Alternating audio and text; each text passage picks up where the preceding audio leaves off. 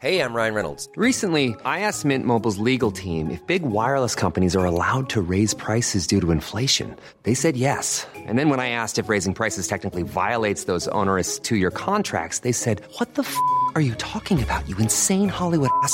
F- So to recap, we're cutting the price of Mint Unlimited from $30 a month to just $15 a month. Give it a try at mintmobile.com slash switch. $45 upfront for three months plus taxes and fees. Promo rate for new customers for limited time. Unlimited more than 40 gigabytes per month. Slows. Full terms at mintmobile.com. Since 2013, Bombas has donated over 100 million socks, underwear, and t shirts to those facing homelessness. If we counted those on air, this ad would last over 1,157 days. But if we counted the time it takes to make a donation possible, it would take just a few clicks. Because every time you make a purchase, Bombas donates an item to someone who needs it. Go to bombas.com slash ACAST and use code ACAST for 20% off your first purchase. That's bombas.com slash ACAST, code ACAST. Hej! Den här rösten tillhör precis som vanligt Tom Jerry Boman och du lyssnar på musikpodcasten Dill och Duva. Lättast lyssnar du på Acast på webben eller i appen. Kolla upp det. Acast gratis och fritt. Henrik Berggren, sångare i Broder Daniel, ni vet. Han svarade en gång på hur man skulle lyckas med musik att allt var bara tur och slump. En som fått känna på det där, som förutom en stor dos talang, är Love Antell.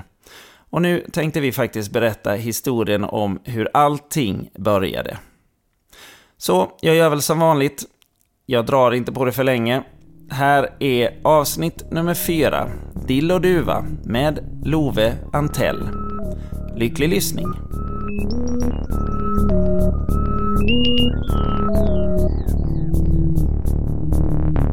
till Åduvo, mitt, Tuggibumen. Hur, eh, hur har dina senaste 24 timmar varit? Äh, jag, det har varit ett äh, segt uppvaknande i morse kan jag säga. För att, äh, jag, jag, går inte ut så där jättehårt så ofta. Men, men när jag väl gör det så, så är det som att jag, att jag liksom kommer in i det på ett på ett så sätt så här, som är helt bottenlöst på något sätt. Att jag, all- alltså jag, jag märker inte att jag, att jag har druckit så mycket som jag gjort. Nej. Så, så det insåg jag i morse då, när jag vaknade vid halv ett eller något sånt där. att, det var, att det var en lyckad kväll. Ja, men du var Men på... det var väldigt kul. Ja, du var på strand och spelade skivor. Ja, precis. Vad skulle du säga att du, när du spelar ute så, vad blir det för musik? När jag är DJ. Ja, Mm, alltså det, man spelar ju de senaste låtarna man gillar såklart. Alltså det är, jag lyssnar jättemycket på musik hela tiden och nu använder jag streamade sån där musik så att jag, jag gör listor hela tiden på vad jag lyssnar på. ja, Och det, det så jag lyssnar på mina egna listor på något sätt. Men när jag spelar ute så brukar jag blanda det med också såna här gamla, alltså saker man har nostalgiska grejer, minnen till. Alltså, jag, jag brukar ofta spela det som jag samlar på, på skiva, på vinyl, det är Northern Soul och, och sånt där. Mm. Och gamla, gamla singlar med liksom, ja, jag gillar new wave, hela den Ja. brittiska eh, scenen framförallt. Eh, Men, så jag brukar blanda det med liksom ny, nyinköpta skivor. Jag kan själv känna om, om jag spelar ute att ibland så får jag den här känslan utav att nu ska jag spela det här, nu, nu måste ni lyssna på det här, nu ska jag uppfostra er. Mhm. Kan du känna en sån grej? Nja, det är lite så att man vill inte göra det som är väntat så här. Man, men, Mm. men, så där vill man ju lite så här, hallå nu ska ni höra Twist and Mm. Shout och lyssna på den som om ni aldrig hört den förut. För då, då kan man ju gå igång på en sån Ja. låt. Ja, men, men, men jag vill inte vara svår alltså. Jag, det är lite så här, jag tycker att, att välja låtar då för ett dansgolv Mm. en fredagkväll eh, kan vara precis samma sak som att stå på scen. Eh, att man måste, det är ett ge, vet, givande och tagande. Man liksom, Mm. det är ett samspel. Ja. Och jag gillar den grejen. Jag är inte där för att göra mig märkvärd utan det är att hålla igång en liten, eh, liten lägereld. Det är det. Jag gillar, jag gillar det med Hur- att spela skivor. Hur stor blev elden igår då? Nej, det var, det var klackarna i taket. Men sen, sen var det något, det hände, det, en propp gick Aj. mitt under en låt. Ja, så det var helt svart. I hela, hela stället? Eller bara i... Nej, bara DJ, faktiskt bara DJ-båset. Så vi trodde att det var någon, någon av oss som hade dragit ut en sladd, Det var ett attentat. Ja, det var, det var en nu, dålig låt. Nu, kaboom! Vad var det för låt du spelade? Kommer du ihåg? Nej, det kommer jag inte ihåg. Nej. Vad hette gatan du växte upp på? Eh, Östermalmsgatan. Eh, Och det ligger på Östermalm då såklart? ja, Mm. jag är ju eh, från början uppväxt på Fältöversta och då hette det väl Vallhallavägen 146B eller något sånt där. Mm. Där bodde jag tills jag var tre. Mm. Men sen bodde vi på Östermalmsgatan. Nu när du tänker på Östermalmsgatan, Mm. vad, är det, vad, är det, vad är det första du kommer att tänka på? Eh, jag har en sån här kul bild i huvudet av att våran granne kommer upp i sidan pyjamas och är skitförbannad. Klockan är tio på kvällen och visst jag står med, alltså då hade jag lånat en sån jättestor basförstärkare som Ja. var liksom, jag vet inte, det är som säkert åtta högtalarmembran i herregud. högtalaren. Den stod jag och blåste Så det var liksom den där krocken eh, av Ah, vi var liksom en finsk Sena-familj ungefär i Mm. andras ögon. Och hyresgästerna i bostadsrättsföreningen. Sådär. Så vi var, vi var lite eh, den, kanske, den- vi kanske stack ut lite grann, tror jag.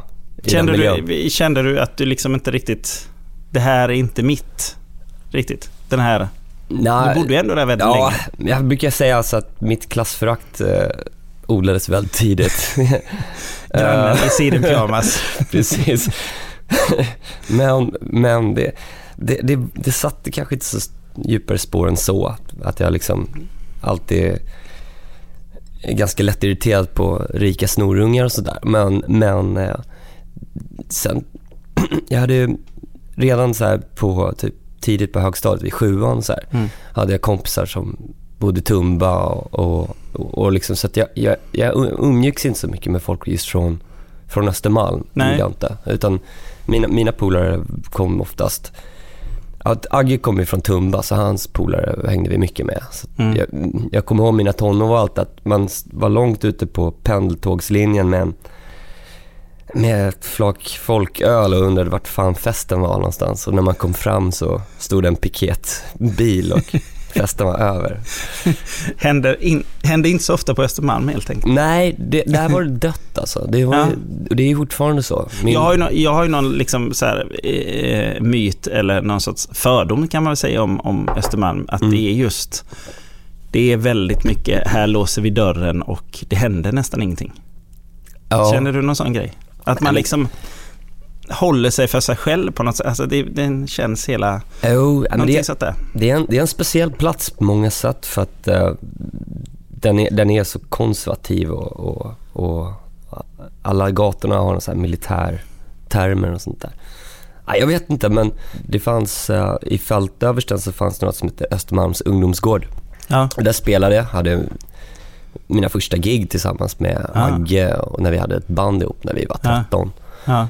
Och Magnus och Lasse var två eldsjälar som drev det där och Mm. såg till att det var konserter och fixade Mm. grejer. Det, var, det, det kommer jag ihåg, eh, att det var en sån grej som var eh, någonting som levde i den där ganska trista stadsdelen, Ja. Östermalm.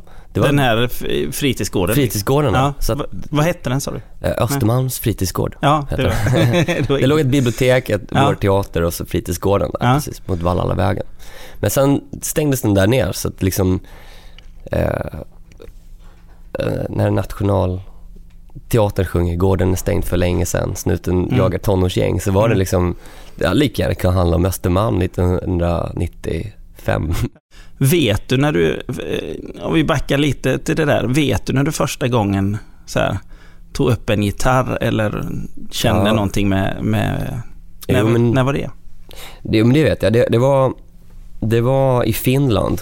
För att vi, vi, jag har ju finska föräldrar så att eh, vi åker dit på somrarna och hälsar Mm. på släktingar. Inte så mycket längre för att eh, på min mammas sida har vi knappt några släktingar kvar att träffa. Eh, men på min pappas sida har vi ett landställe fortfarande. Var i Finland är vi då?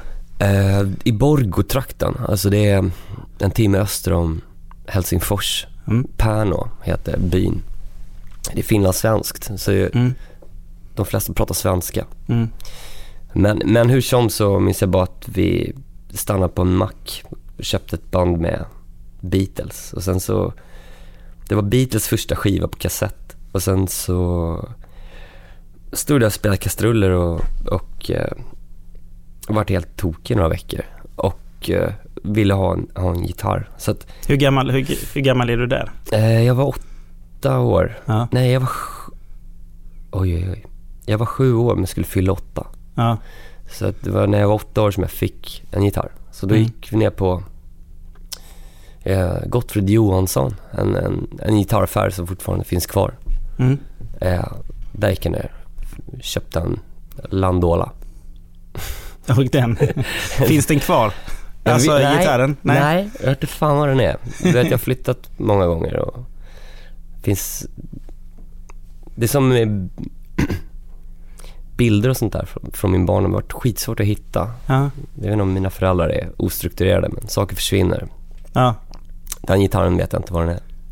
Synd kanske. Ja, Men kände du redan direkt från början där att, att jag vill göra egna grejer, jag vill eh, uttrycka mig eller? ja jag gjorde en låt faktiskt direkt som hette... jag kommer inte ihåg vad den hette, men den var en rak rip-off på Off the Hook med, med eh, Stones. Ja. Eh, och det var i stort sett samma melodi men en annan text. Ja. Jag tror texten påminner väldigt mycket om en, en, en text som jag har hört med, jag tror det var ja, någon Beatles-låt. En kärlekslåt om en tjej bara. Ja, på engelska. Ja, Ja. Det, det var först på engelska och min farsa hjälpte mig med att få, få, liksom, få, det, få det rätt för jag kunde ju inte engelska. Nej. Jag lärde mig engelska fonetiskt för att Aha. jag sjöng oftast alla, alla låtar jag lärde mig då. Eh, eftersom jag inte kunde engelska, jag inte Mm. börjat läsa det på, i skolan och så, så, så vart det ju jävligt mycket fel. jag, till och med Bebopalula, jag vet inte vad texten är. Jag, jag har kvar min gamla version. Jag hoppas nu att du kommer att köra något utav, någon av de här låtarna på på engelska som ett extra nummer någon gång. Jo, Kom igen, jag kommer stå där och skrika att du ska göra det. ja, jo, jag kanske ska göra det. Hände det väldigt snabbt, ditt musikintresse? Ja, det, det kom Crash Boom Bang, alltså där. Mm. Eh, och eh, sen fattade jag väl att, att man också fick en identitet bland kompisar och så, när man hade... Eh,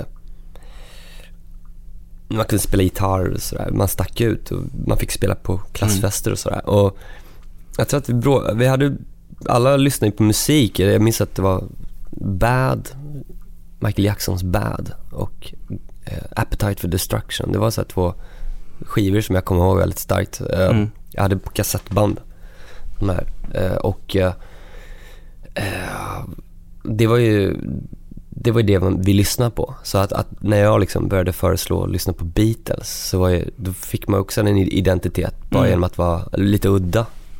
Och det, det har varit, tror jag, något som präglat mig också genom, genom liksom, mitt musiklyssnande och kanske också min personlighet. Att jag på gott och ont alltid måste hitta min egen lilla väg. Mm. Då. Sådär. Jag, jag har aldrig riktigt, kanske som du, ingått i, i så riktigt, de här riktiga in, indiekretsarna där man har en gemensam stil och så. Mm. Eh, som det finns i Göteborg eller, eller, Ja. eller så. Eh, Utan det, jag har alltid känt mig lite utanför. Men jag har alltid gillat subkulturer. Jag har alltid, alltid liksom identifierat mig, lite fel ord, men så här, velat vara det. Alltså jag, jag gillar framförallt musik, subkulturerna för att de har kläderna, stilen, musiken och så här, livet Mm. präglas av det. Och No- Northern Soul eh, som jag upptäckte där Ja. i, i 20-årsåldern typ. Det, det var, där hittade jag, ah, den stilen vill Mm. jag ha. Mm. Men jag har ändå aldrig liksom, Du vill, inte riktigt, ett- du vill inte riktigt känna att någon Jag vill inte bli en helmåns- peka så här, här, här är han liksom. jag vill inte bli det rakt av men det är, den, det är den subkulturen jag tror jag mest, Mm. mest har format mig i alla fall. Mm. Om jag liksom Hur, försöker. hur funkade det där i... i, i, eh, var det personerna du började hänga med? Började ni hänga med varandra tack vare musiken eller påverkades ni, alltså hängde ni innan och sen så... Eller hittade ni varandra via, via musiken? Eh, ja, alltså, det är också en grej. Jag har ju hållit på med illustration och konst, Mm. gått på konstskola och så. Men mina närmaste vänner har alltid varit folk jag spelat musik med. Mm. Och det kan jag inte heller riktigt svara på, men varför det är så. Men det har varit genom musiken som jag har fått mina närmsta vänner jämt.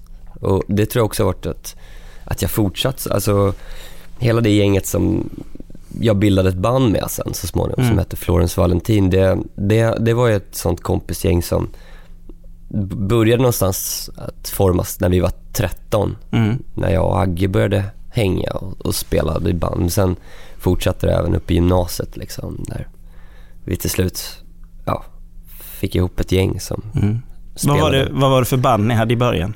Eh, alltså, eller går det att sätta någon etikett på det? Nej, det, det var grunge och sådär. Ja. Eh, och någon typ av um, depp, depprock. Eh, Ja. Alltså, vi lyssnade på eh, Doors och, och, och, och det var långhåret och, och Nirvana. Liksom. Mm. Det, var, Mm. det var det. Så, vi var en trio. Mm. Eh, det var en kille som hette Jeff som spelade bas. Och så hette vi Oktober tror jag, ett Mm. band. Eh, ett, ett, en konsert.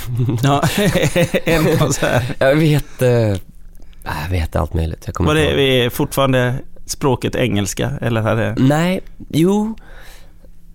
Nej, det var engelska. Det Ja, var det. ja. Eh, men vi sjöng liksom covers också så att vi gjorde ju, alltså du vet, somliga går med trasiga skor kunde vara liksom. Och sen Ja. så efter det spelade vi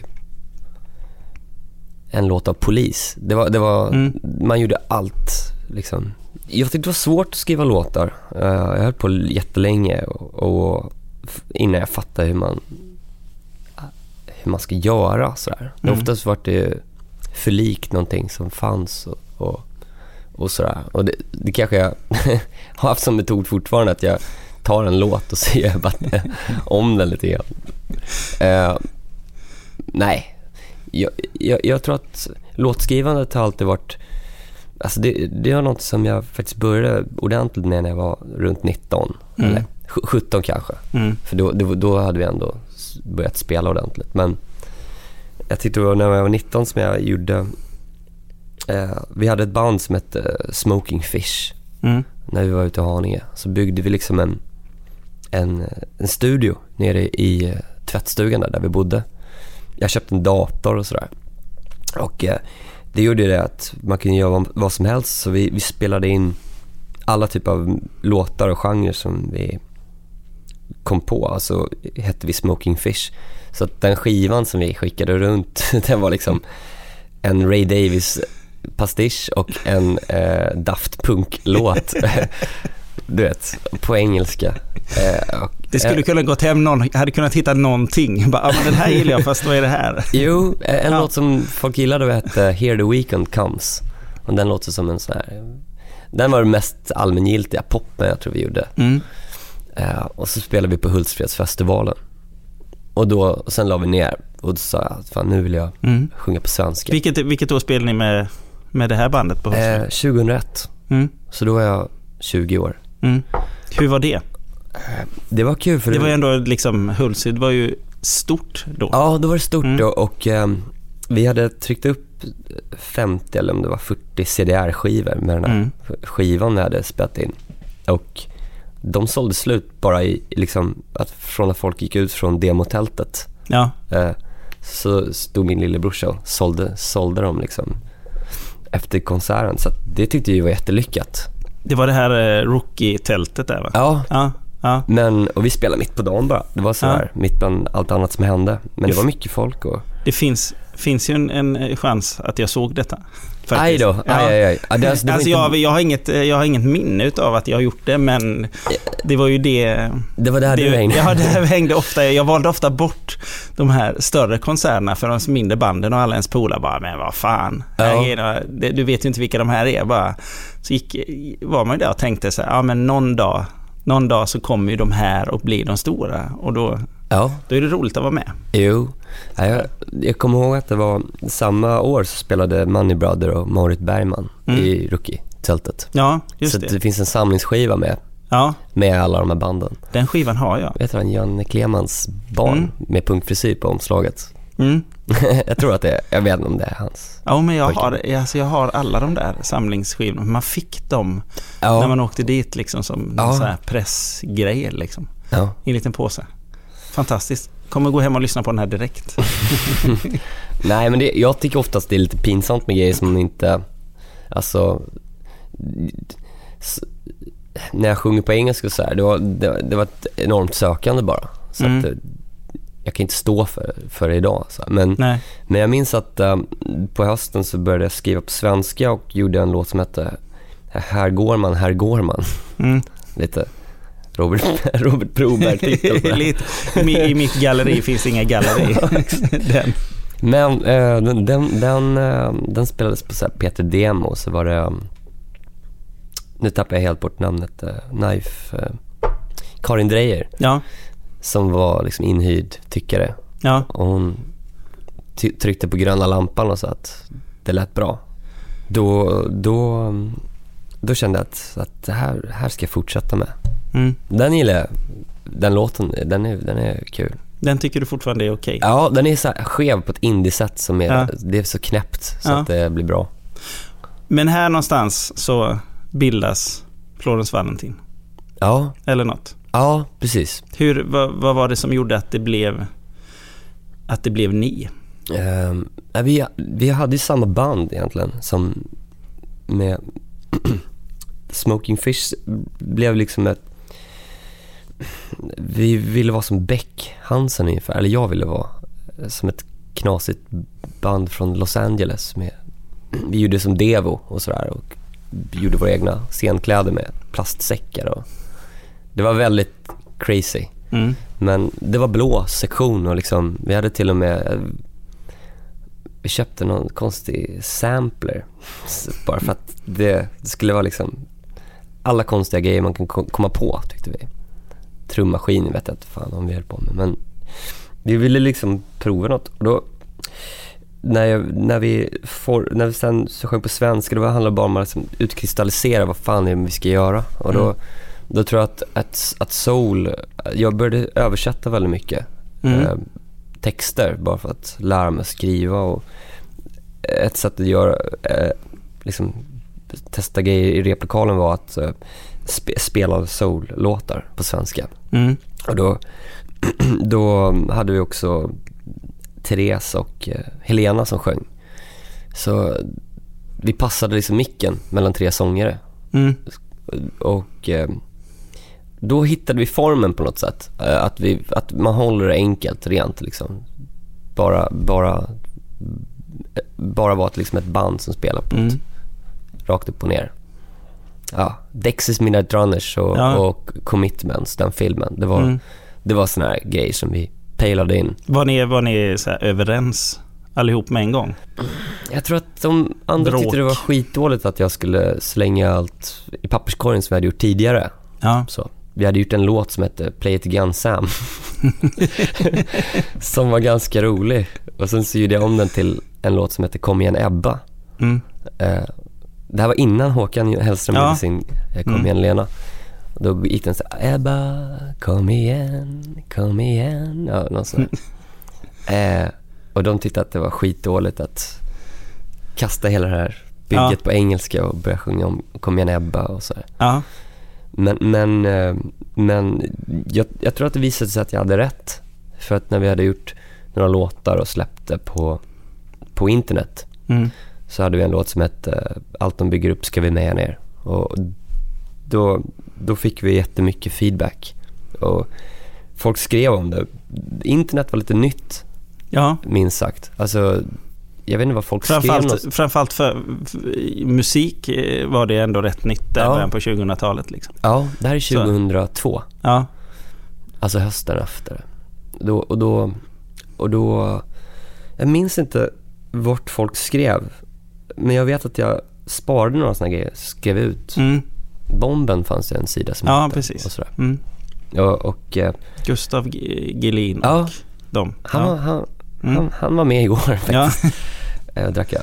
Eh, han, och det gjorde att, eh, Eh, våran hemsida som, jag vet inte, den kraschade i alla fall. Mm. Alltså man kunde inte ladda ner så mycket som vi hade lagt upp. Eller man kunde inte ladda ner mer än ett antal gånger per dygn eller någonting. Nej. Så att det var så att, vem hade fått ta på mp3 ungefär?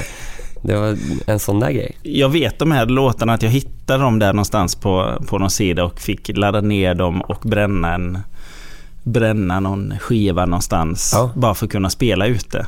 Ja, Eh, och eh, det som ofta hände då var ju att eh, de som ansåg sig vara mer riktiga DJs eller vad man ska säga. Det var alltid ett jävla klagande på sig. Ah, ja, men man hör ju, det här är inte riktigt liksom. Det är så dåligt ljud, det är så dåligt ljud. Vilket det förmodligen var. Men, det var Det var mer dåligt så här- inspelat också. ja, men det var mest så här känslan utav det liksom. Ja, Var så, eh, så här, nu ska ni få höra något som ni inte hört innan och ni kommer bli jätte, jätteglada liksom. ja, Och era låt, den, den kändes som en sån där när man drog på den att när man hade gjort det några gånger så det var ju som att taket lyfte liksom. Vi hade några konserter som blev bra då efter, efter att folk hade uppmärksammat det. Så här, vi spelade vi ute på universitetet eh, på Allhuset. Och då var det, det var vi, Shout Out Louds och ett band från Småland som heter Ester. Just det. Och Mm. eh, vi headlinade. Och då var det så att folk gick upp på scenen och, och stage-dive och sådär. Så att jag fick micken på tänderna hela tiden. Så till slut började jag liksom sparka ner folk från scenen för att inte de skulle förstöra bara mitt liksom scenframträdande.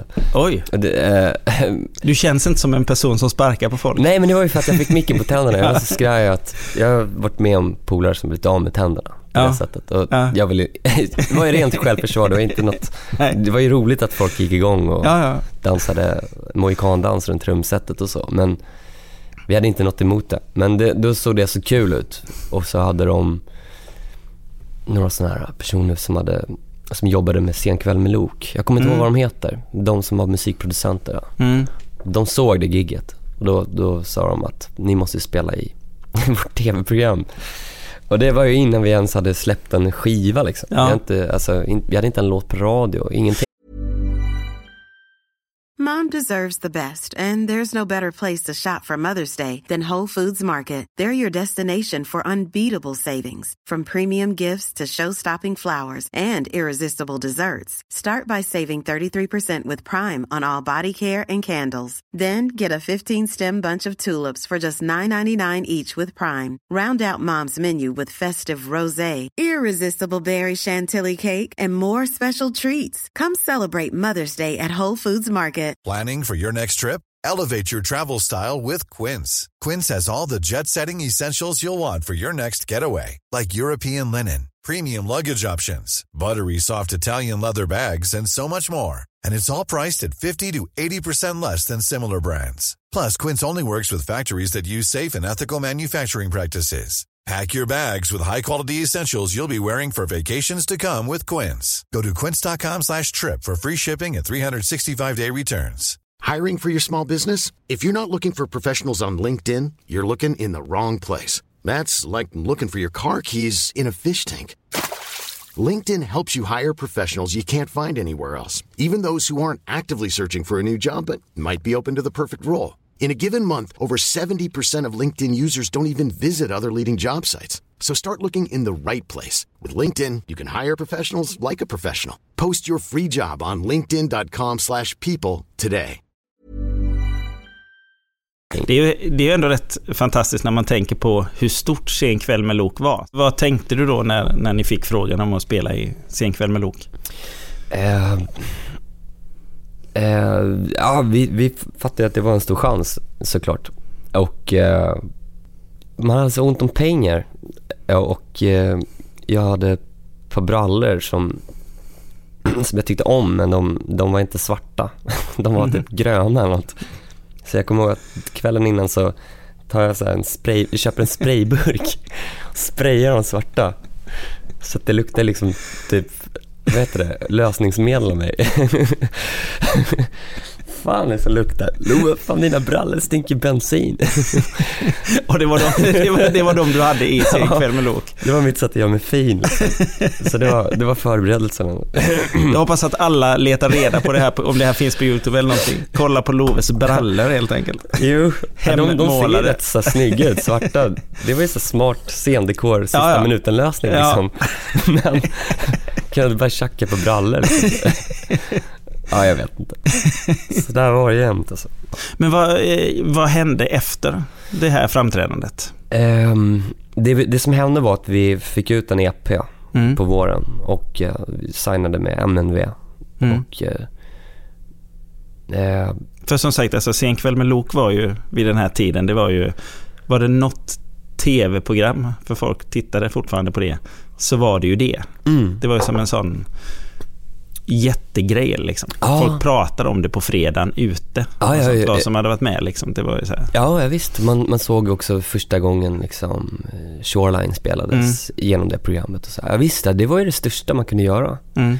Och eh, jag, jag vet också att det var maxat för att jag, hela musikbranschen passerade vi genom min mobiltelefon under några veckor där. Eh, Ja. I 2002, 2003. Mm. eh, på vintern där. Och eh, jag minns att alla ville signa, signa oss. Mm. Och eh, det, det stod mellan, eh, vad heter det, Isses, det här, vad heter det, Dolores Dolores, ja. och MNV. Mm. Och jag minns bara att, ehm, Vad var det som avgjorde? Vågar du avslöja? mm, eh, att vi fick, vi fick använda Mistlur-loggan. Och det var ah, Ebba Grön. Men jag, eh, det kan jag ångra att, att vi inte släppte första eh, singeln på Dolores eh, Mm. eh, singelklubb. För att Just det, de de, gav de, ut. de, de samlar jag ut. på. Just det, de gav ut Där eh, också. de där skivorna. Ja, Ja. det- Har du många? Nej, det ska tre. men jag samlar. Ja. Nej men de gillar jag alltså. Ja, Eh, eh, jag älskar liksom hela den idén. ja. Och, Det var så otroligt limiterat och Ja. väldigt fint liksom, alltihop liksom. Så, så där är, eh, så här, om, man, om man ångrar grejer så är det Mm. att jag inte släppte första liksom, singeln Mm. där. Det hade varit En fin start liksom. Det hade varit någonting för... ah. Nu sa jag precis att jag inte samlar på, eller bry- bryr mig om eh, materiella ting, men, men det hade varit en kul grej att spara på tror jag. Mm. Att här. Men det gick ju rätt bra ändå. Ja, ja, ja. Ja. Nej, men sen spelade vi i alla fall hela, hela så sommaren och, Mm. och så här, på alla festivaler och så. Och Mm. det allting var väldigt nytt. Vi hade oftast sådär, vi hade, ingen av oss hade spelat, åkt runt på turné och så. Nej. Så det var precis som den här filmen Commitments, att när det börjar gå bra så kraschar alltihop. Ja. Vad var det, vad, vad hände? Nej, men folk låg med varandra i bandet. Och det var det. Eh, det var... mm, ehm, folk fick, fick hemlängtan mitt i Ja. tre datum liksom. Mm. Så skulle någon åka hem. Ja. Ja, du vet. Ja. Funkar ju inte. Nej. Och sen så vart det väl lite också... mm, ehm, eh, jag tror att när vi var klara, så, så, alltså sommaren där. Eh, jag minns inte exakt vilket... Nu minns jag faktiskt inte riktigt sista spelningen eller så. Men jag minns att på hösten så, Mm. så tog vi det lugnt. Och eh, det, det slutade också lite tråkigt med att vi... Eh, vi blev lite så osams, jag och Danne. Eller han snarare försvann lite grann. Mm. Danne som spelar keyboard. Mm. Vi bodde ihop. Mm. Så att det slutade med att vi flyttade från Haninge, hela det här huset som vi Mm. haft där under fyra år. Mm. Hela den eran tog slut lite grann. Eh, vi tog alla instrument och schappade åt varsitt håll Mm. efter den. Så det var, det var liksom, det var ett slut. Kände du då någon gång att, jaha, det här var det här? Ja, så kände jag, exakt då. Eh, så kände jag. Och jag minns att jag, då, då skulle vi fortfarande göra en skiva. Ja. Eh, och då sa jag bara att Nej, men den där skivan kommer heta något annat. Det kommer bli ett annat band. Det kommer inte heta Florence Valentin. Och då sa de jo, det kommer visst heta Florence Valentin. Mm. Eh, alltså, så den skivan som heter Johnny Drama, den gjorde jag i stort sett själv. Mm. Eh, jag, vi hyrde ett, jag hyrde ett jättestor, jättestor replokal under T-centralen vid Postenterminalen. Mm. Så satt jag där typ ett år typ. Och lånade in, folk kom förbi och fick spela en liten trudelutt så klippte jag ihop allt. Och så jobbade jag på Operan tillsammans med Henning och Erik från Tough Alliance. Aha. Vi, vi tre, de hade inte, Nej. de höll på med sitt band men Ja. ja, hade inte släppt någonting än. Nej. Så vi stod i garderoben och, och, och gav ut, vet du, dealade ut såna här minkpälsar till Östermalmstanter. Snackade musik. Eh, Så brukar jag gå från Operan till T-centralen i min källare och jobba på natten. Hela skivan är pyr av naivitet så att Mm. det smäller liksom. Men, men, men det, Det är en skön känsla liksom. jag tycker att den är fin. Den är ganska fint producerad jag insett. Alltså det låter rätt så schysst om det. Mm. Som Johnny Boy har ju en, var en låt som handlar om Danne. Eh, Det kanske man inte fattar för det är så... Den, den är så utsvävande text. Mm, mm. Det låter som att det handlar om en gammal cowboy eller någonting. Men det som hände var att han, eh, man hittade, hans föräldrar hörde av sig till mig och hade hört om Danne. Då hade han hamnat på kåken. Mm. Och, eh, så vi träffades på häktet i Flemingsberg. Oj. Eh, innan, han, innan han satt av sitt Mm. straff då. Så det, det, det var det som också ju, gjorde att låten Pokerkväll i Vårby gård handlar om det den gör. Ja. För att det var, när han muckade så, så, så sågs mycket i Vårby. För han och Cesar flyttade Mm, upp mm. ett ungkarlskollektiv där. Mm. Så våra pokerkvällar var vårt sätt att typ bli polare igen och hänga. Hitta tillbaka till, Mm. till varandra. Ja. Kände du att det var... Att det var eh, ibland kan man känna med, med vissa människor när man har tappat bort dem att man känner så här, men den här, den här människan är ju otroligt viktig. Ja. Kände du det liksom? Hela tiden? Ja, ver- verkligen. Alltså alla de alla de i det gamla gänget är personer som jag har liksom som man har formats med och av Mm. under sin uppväxt. Alltså mellan 20 och 30 är det ganska formbara år, eller hur ska man Mm. säga? Att det, Mm. Jag har alltid gillat eh, liksom poppublik på det sättet. Att de är oftast mellan 20 och 25 och det finns mycket sån här eh, idealism och eh, så här framtidstro och sånt Mm. där som jag gillar. Och, och, och också djup svart, mörk svartsyn så här. Ja. Eh, och det, det är väl de där motpolerna som, som popmusik oftast har som starka, mm, ja, starka, eh, ja, vad ska man säga, starka uttryck. Mm.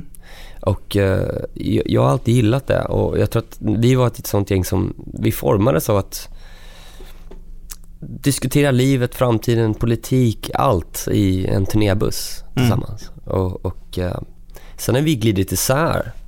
Alla jobbar med olika saker och vi spelar inte ihop längre. Men när vi, när mitt program är Så mycket bättre mm. sändes så då sa vi att vi ska se det här programmet ihop och Mm. så ska vi sitta på en pub någonstans. Mm.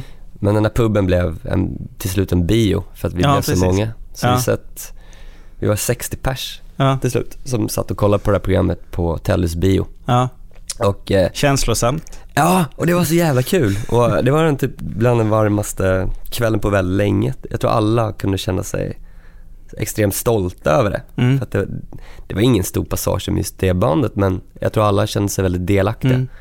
Och så det var även polare från mellanstadiet och sådär som jag hade band med då som kom förbi. De har ju aldrig träffat varandra de här olika personerna heller. Nej. Så att det, var, det var hela ens liv som på något sätt stod där och tittade på en film. Livet passerar i revy utan att man dör. ja exakt. det, är, Jo, det är det bästa. bra sagt, det ska jag komma ihåg. Ja men det var exakt så det var. Det var ett stickspår kanske. Men, Nej, det, det är stickspåren som är de bra. Mm. Men ni fortsatte med eh, Florence Valentin.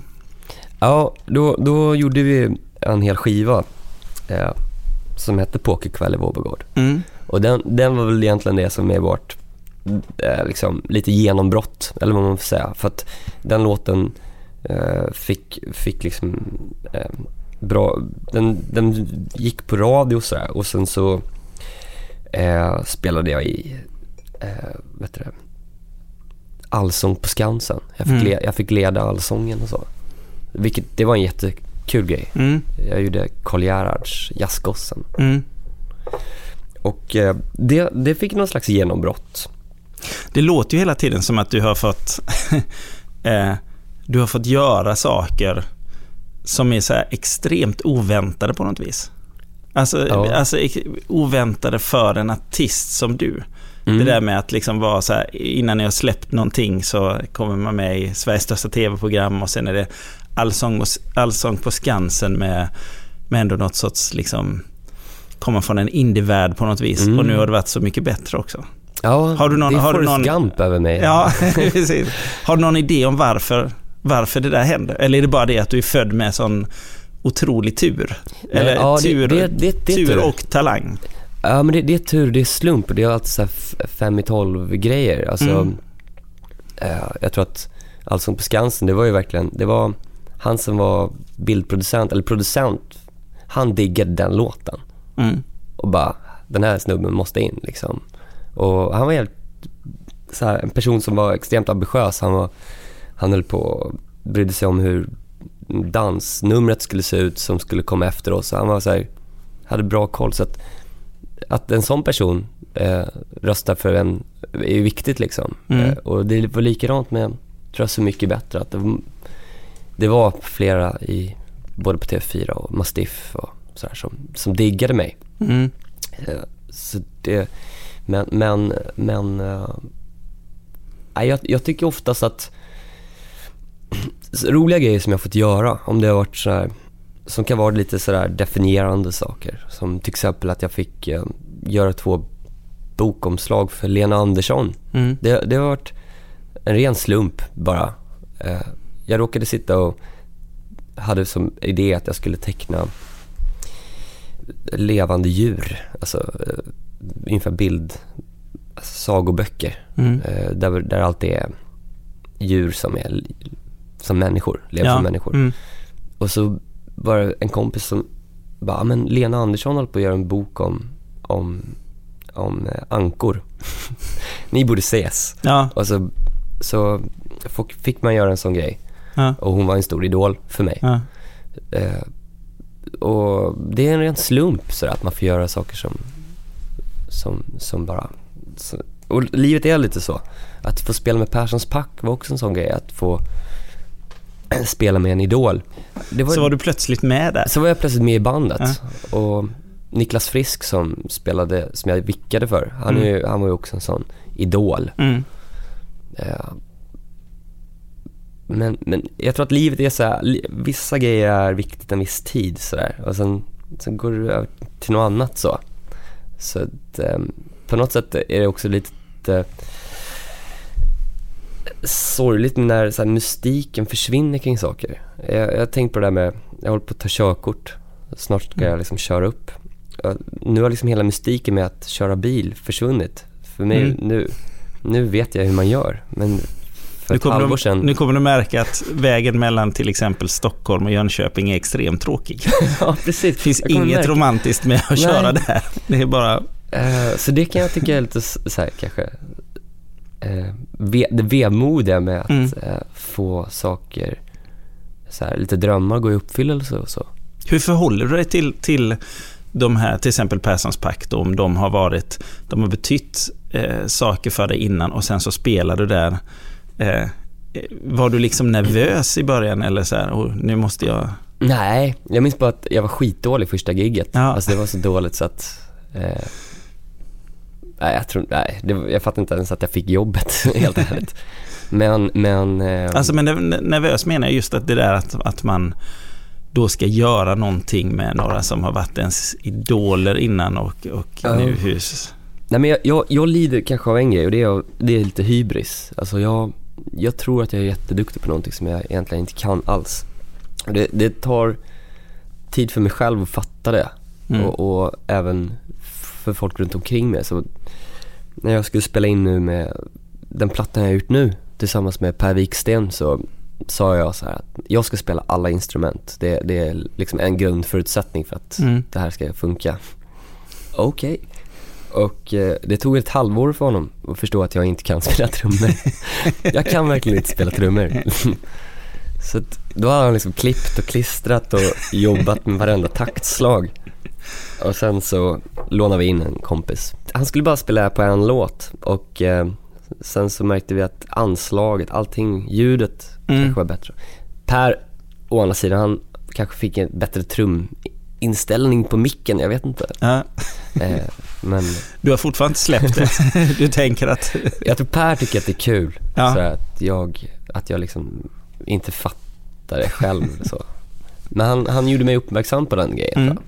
Och till exempel när jag lärde mig köra bil nu så gick jag därifrån och tyckte jag, det här fixar jag. Och Mm. sen så, så sa läraren så här att du, du har nog 20 lektioner kvar innan du kan köra upp. Så, så är det. fast sånt...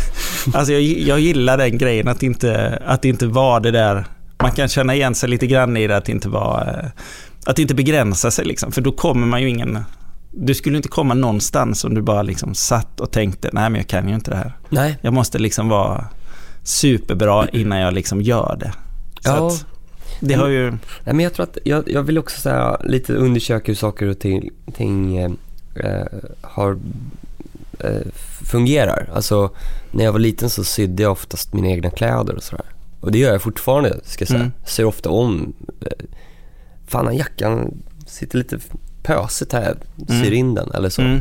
Men med ganska halvtaskigt resultat oftast. Det, det är bara att jag, jag är intresserad av att, jaha, kan man, kan man bygga en grej? Då vill jag veta hur man gör det. Mm. Sådär. Jag vet själv att jag har gjort väldigt mycket saker själv som Mm. jag har kommit på nu i efterhand. Bara, ah, det skulle varit gött om man hade varit tre till om den här, eh, om den här prylen. Då hade det blivit eh, förmodligen väldigt mycket roligare. Man Ja. hade kunnat, att dela saker med andra är ju, är ju alltid gött. Ja, Liksom. men, men, men du är inne på något, alltså för att jag tror att när jag gjorde, när jag satt i uh, källaren under posten-terminalen Mm. där på, vid T-centralen och gjorde Johnny Drama, då tänkte jag inte så på samarbeten, utan då var det bara Då var det bara du. jag och en Mm. dator i stort sett. Mm. Och eh, det, det är synd faktiskt. Det kanske hade varit mycket häftigare om man hade jobbat liksom med, med, med, med andra då. Men det är också så att det, det, är, det är också tur att hitta de man kan jobba med. Mm. Jag tror jag, alltid, jag, jag, jag söker mig alltid mig fram och letar eh, folk att jobba med. Och det, som nu till exempel så har jag liksom sk- skrapat ihop ett nytt band och sådär. Och det har varit, Har det varit svårt? ja, det har varit, det har varit svårt för att veta att man passar ihop rent personkemiskt. Ja, Vi vet inte än, vi ska börja repa om en, om en vecka. Mm. Men, men eh, så det, är- det är bara att man måste ju testa. Mm. Men, men, men det, det är jättekul. Det har varit väldigt kul för att eh, jag har nog aldrig gjort så.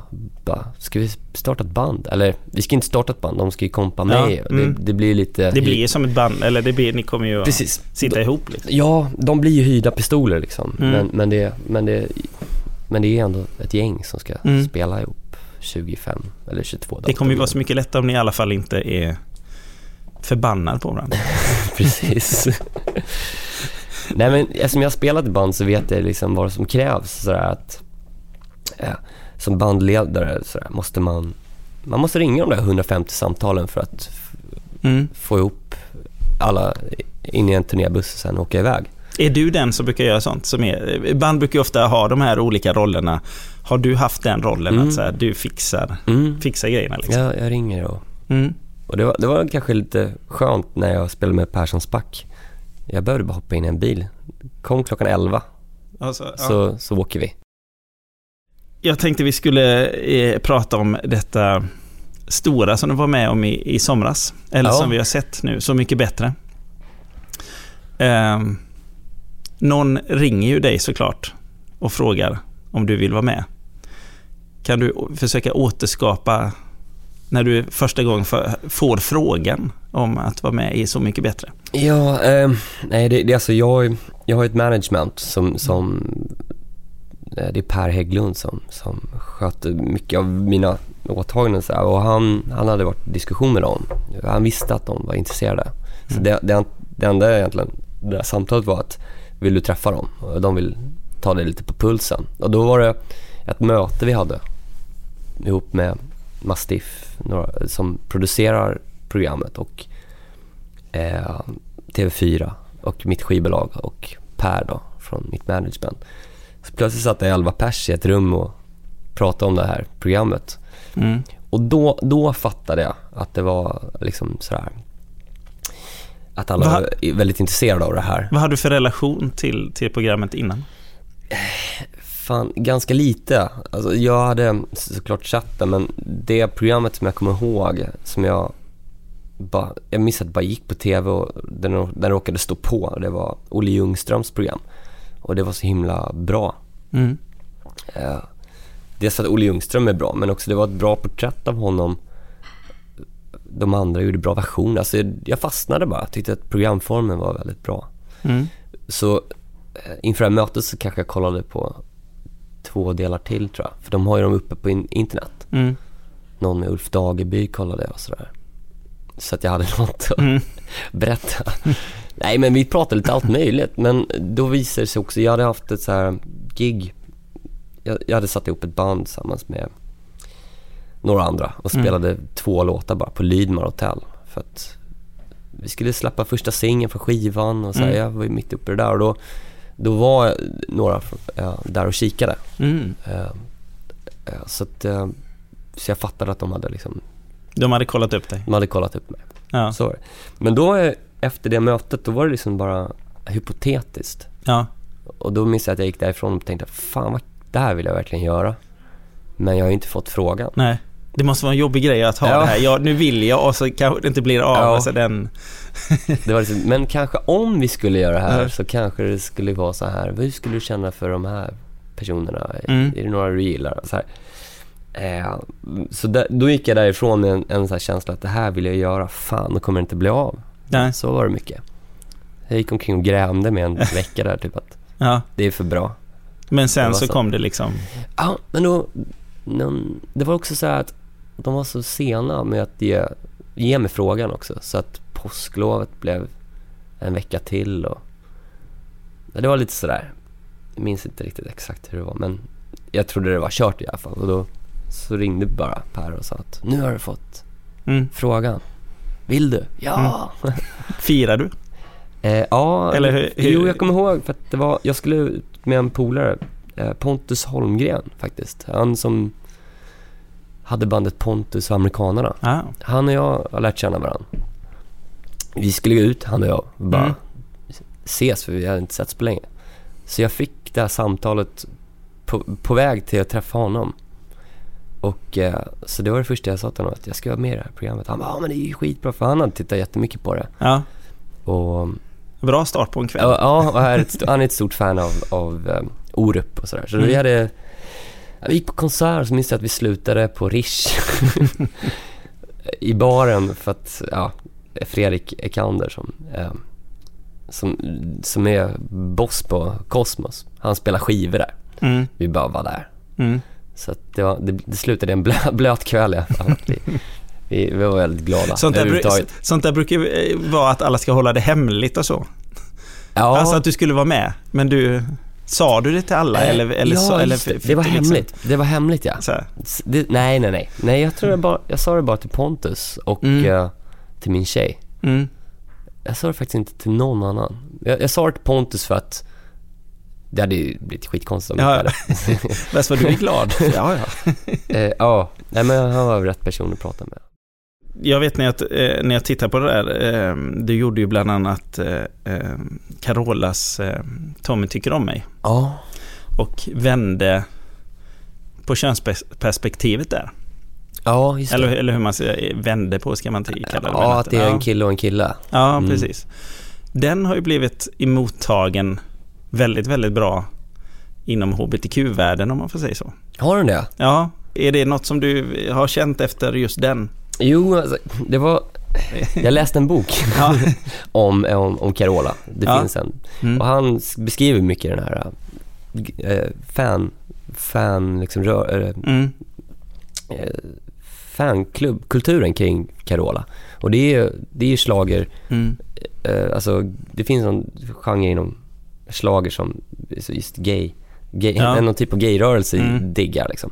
Och hon är en sån eh, artist och eh, så jag tänkte, jag tänkte ju såklart det, att, att den här låten skulle kunna liksom passa Mm. av det skälet. Men sen finns det så många andra dimensioner också av det för att Carola har ju med sitt, eh, liksom med sin tro och sådär gjort massa konstiga uttalanden som hon Mm. har fått ta tillbaka och sådär, Mm. om, om just om homosexualitet och sådär, Mm. som låter väldigt amerikanskt. Sådär. Eh, hon är ju väldigt amerikansk. Eh, men det, det gjorde också att ämnet kom upp på bordet lite grann och hon fick liksom berätta om att hon själv har varit kär i en tjej och så här. Och det brukar ju oftast vara sådana där grejer tycker jag, oftast som kanske ligger bakom att man har konstiga uppfattningar Ja. om, om andra. att Man liksom att man själv kan identifiera sig med det. Så, att, eh, så allt det där kom upp på bordet på ett bra sätt på TV. Liksom. Mm. Och det, det var kul. Mm. Eh, och jag gillar den låten. Jag tror att jag kommer spela den mycket faktiskt Ja. framöver. Det är inte en, en eh, klassiskt arrangemang eller klassisk låt för samkönad kärlek på något vis. Liksom. Nej. Att, att, att det är väl det som eh, många har tagit till sig då, att, att den liksom den visar på någonting annat, att det här kan vara vad som helst. Liksom. Mm. Det här, bilden jag har fått i huvudet är ju typ att det är två, två rocksnubbar som gillar varandra. Och det är, väl, det, är så, det, Det är skönt, det, det är skön grej liksom. Mm. Att det inte bara är de traditionella myterna utan det här är något annat liksom. Ja. Fast det här finns också så berättas det tack vare att du byter ett enda Ja, litet ord. Ja, det finns my- mycket att sjunga om när det Mm. gäller sån där, eh, hur relationer ska vara och Ja. är. Inte bara liksom när man är tonåring utan liksom vuxna och Mm. När som det, helst. det är så jäkla konservativt med det här kille och tjej och barn. när jag inser så här att ah, vi börjar diskutera, vi har vänner som har barn över, fast i olika familjer. Alltså Mm. det finns så, snart kommer det komma så poplåtar om, om, vad heter det? Stjärnfamiljen. Ja, ja, fast låtar om du vet när det är Istället för fyra, när det, när det är fyra, jag heter det stjärnfamilj? Ja, stjärnfamilj. Tack. Ja, istället för kommer- kärnfamiljen i ja, det gamla så Det kommer komma stjärnfamiljen. poplåtar om det, jag är Ja. helt övertygad. Ja, det är klart att det Mm. kommer, eller i någon så här flersamhet Ja. på något sätt och allt sånt där liksom. Bara det inte görs liksom för kladdigt, alltså så här, Nej. vad heter det, pekpinnaktigt utan Ja, det, det men måste... nu, nu har ju du sagt det så nu blir det ju... Nu kommer Kanske det.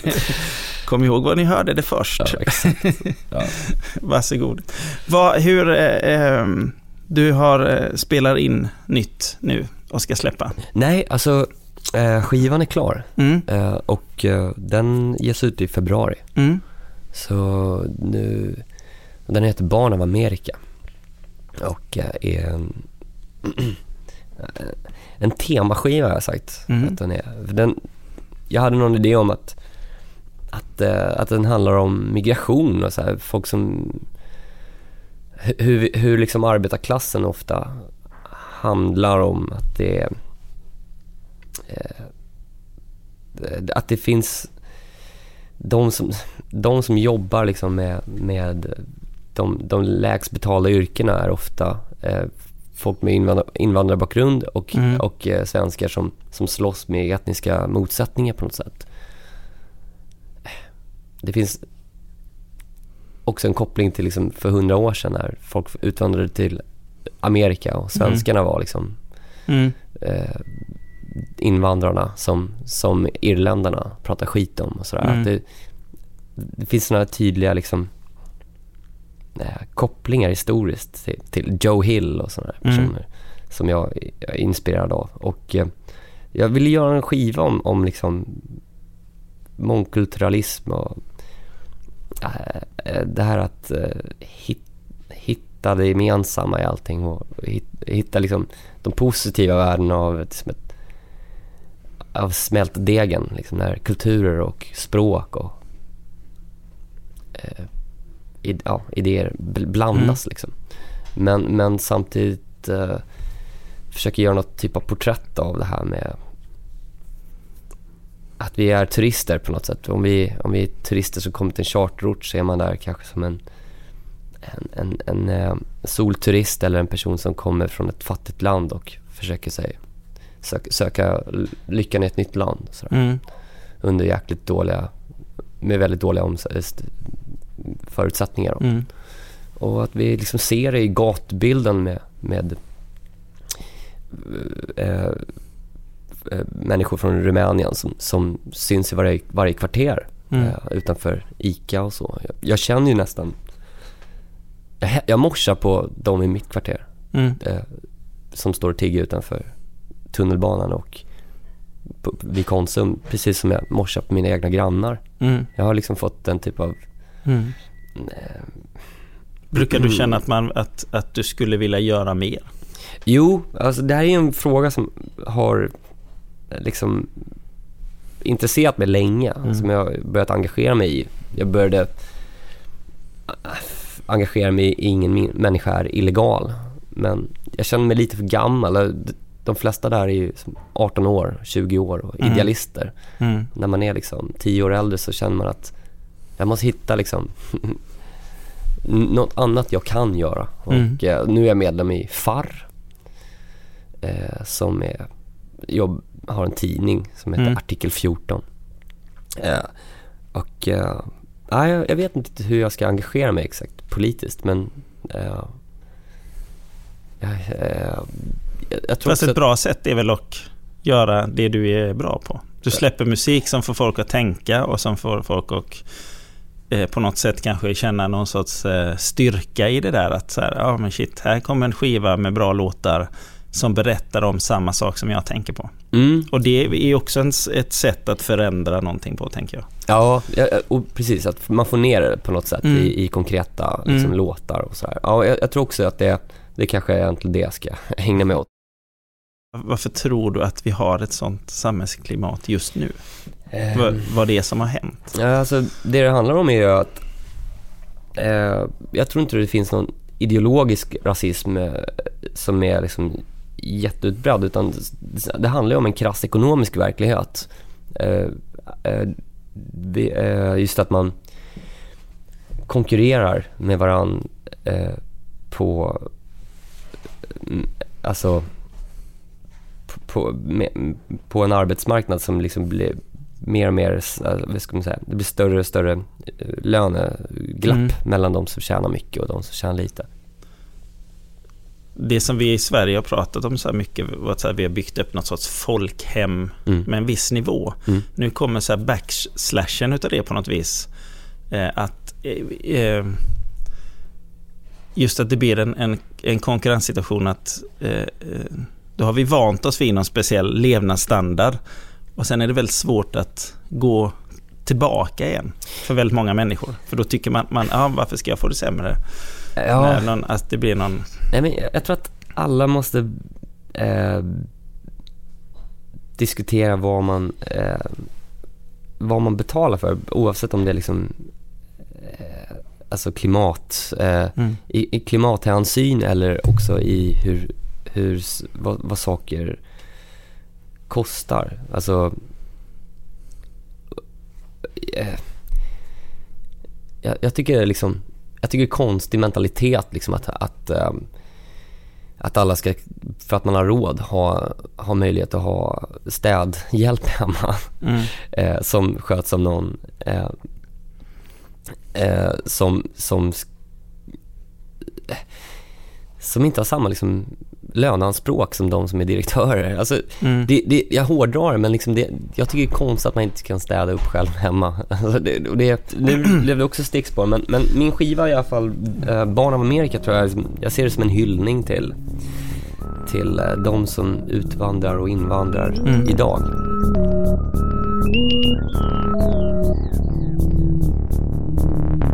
Дил Одуво, Мид, Туджи Буман.